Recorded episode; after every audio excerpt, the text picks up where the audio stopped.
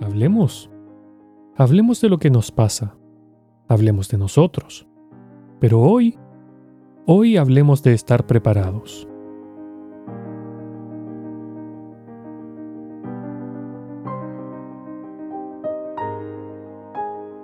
Siempre se nos dice que estemos preparados en caso de alguna emergencia, que tengamos guardado dinero por si acaso, que contratemos un seguro de vida en caso de que algo nos pase, etc.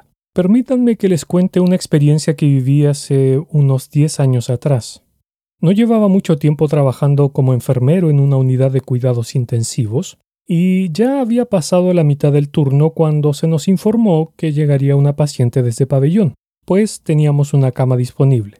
La paciente en cuestión era una joven de unos 23 años, a quien habían atropellado hace unas horas atrás, por lo que tenía múltiples fracturas, las que fueron tratadas en pabellón.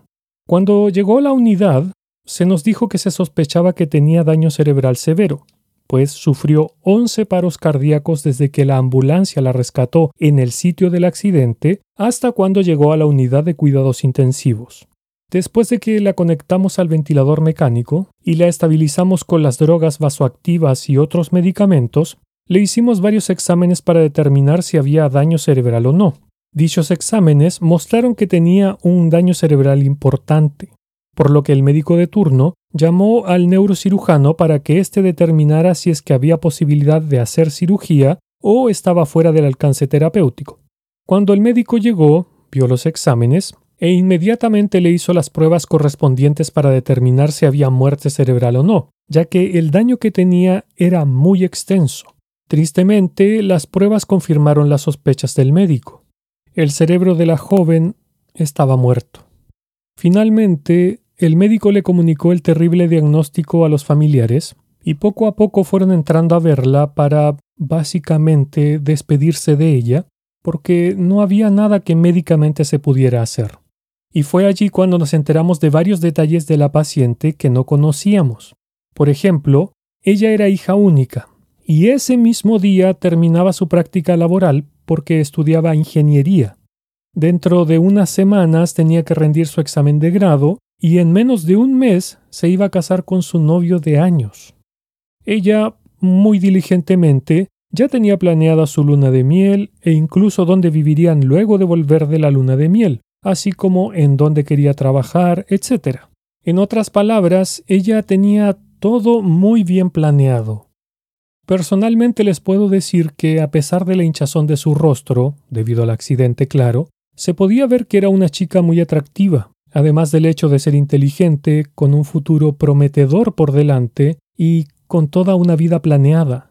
Sinceramente, mientras les estoy contando esta experiencia, Aún puedo ver su rostro en mi mente, y siendo honesto, no ha pasado un solo año en que no la haya recordado más de una vez, porque aún me duele la muerte de esta chica.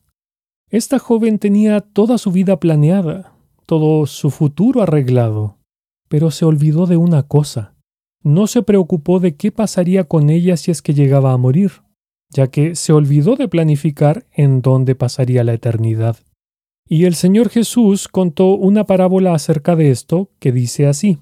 Un hombre rico tenía un campo fértil que producía buenas cosechas. Se dijo a sí mismo, ¿qué debo hacer?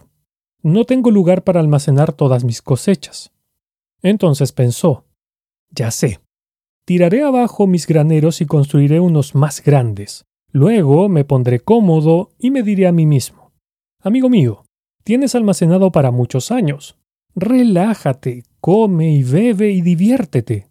Pero Dios le dijo, Necio, vas a morir esta misma noche. ¿Y quién se quedará con todo aquello por lo que has trabajado?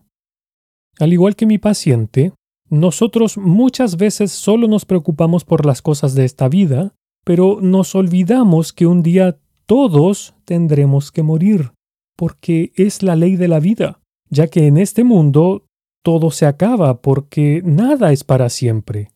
Pero les hago una pregunta, pues así como nos preparamos de muchas maneras durante nuestras vidas, ¿por qué mejor no estar preparados para cuando llegue el momento de la muerte?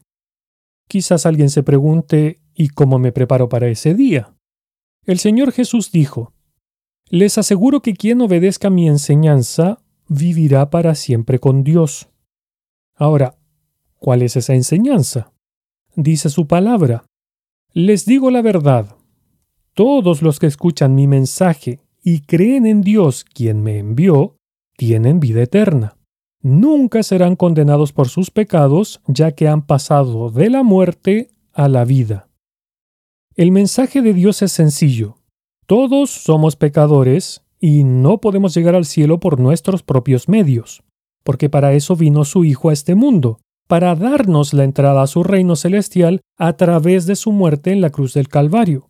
Pero antes de poder recibir el regalo de Dios, tenemos que arrepentirnos de nuestros pecados y pedirle al Señor Jesús que nos los perdone. Por eso su palabra dice, Ahora pues, arrepiéntanse de sus pecados y vuelvan a Dios para que sus pecados sean borrados. Usted que me está escuchando, no se demore, porque mañana podría ser muy tarde. Mi paciente se preparó para todo en la vida pero no para su muerte. No cometa el mismo error que ella. Que el Señor le bendiga. Si desea ponerse en contacto con nosotros para dejar algún comentario, resolver dudas e inquietudes, visite el sitio web www.hablemos.xyz. Además, allí podrá encontrar otros mensajes similares a este.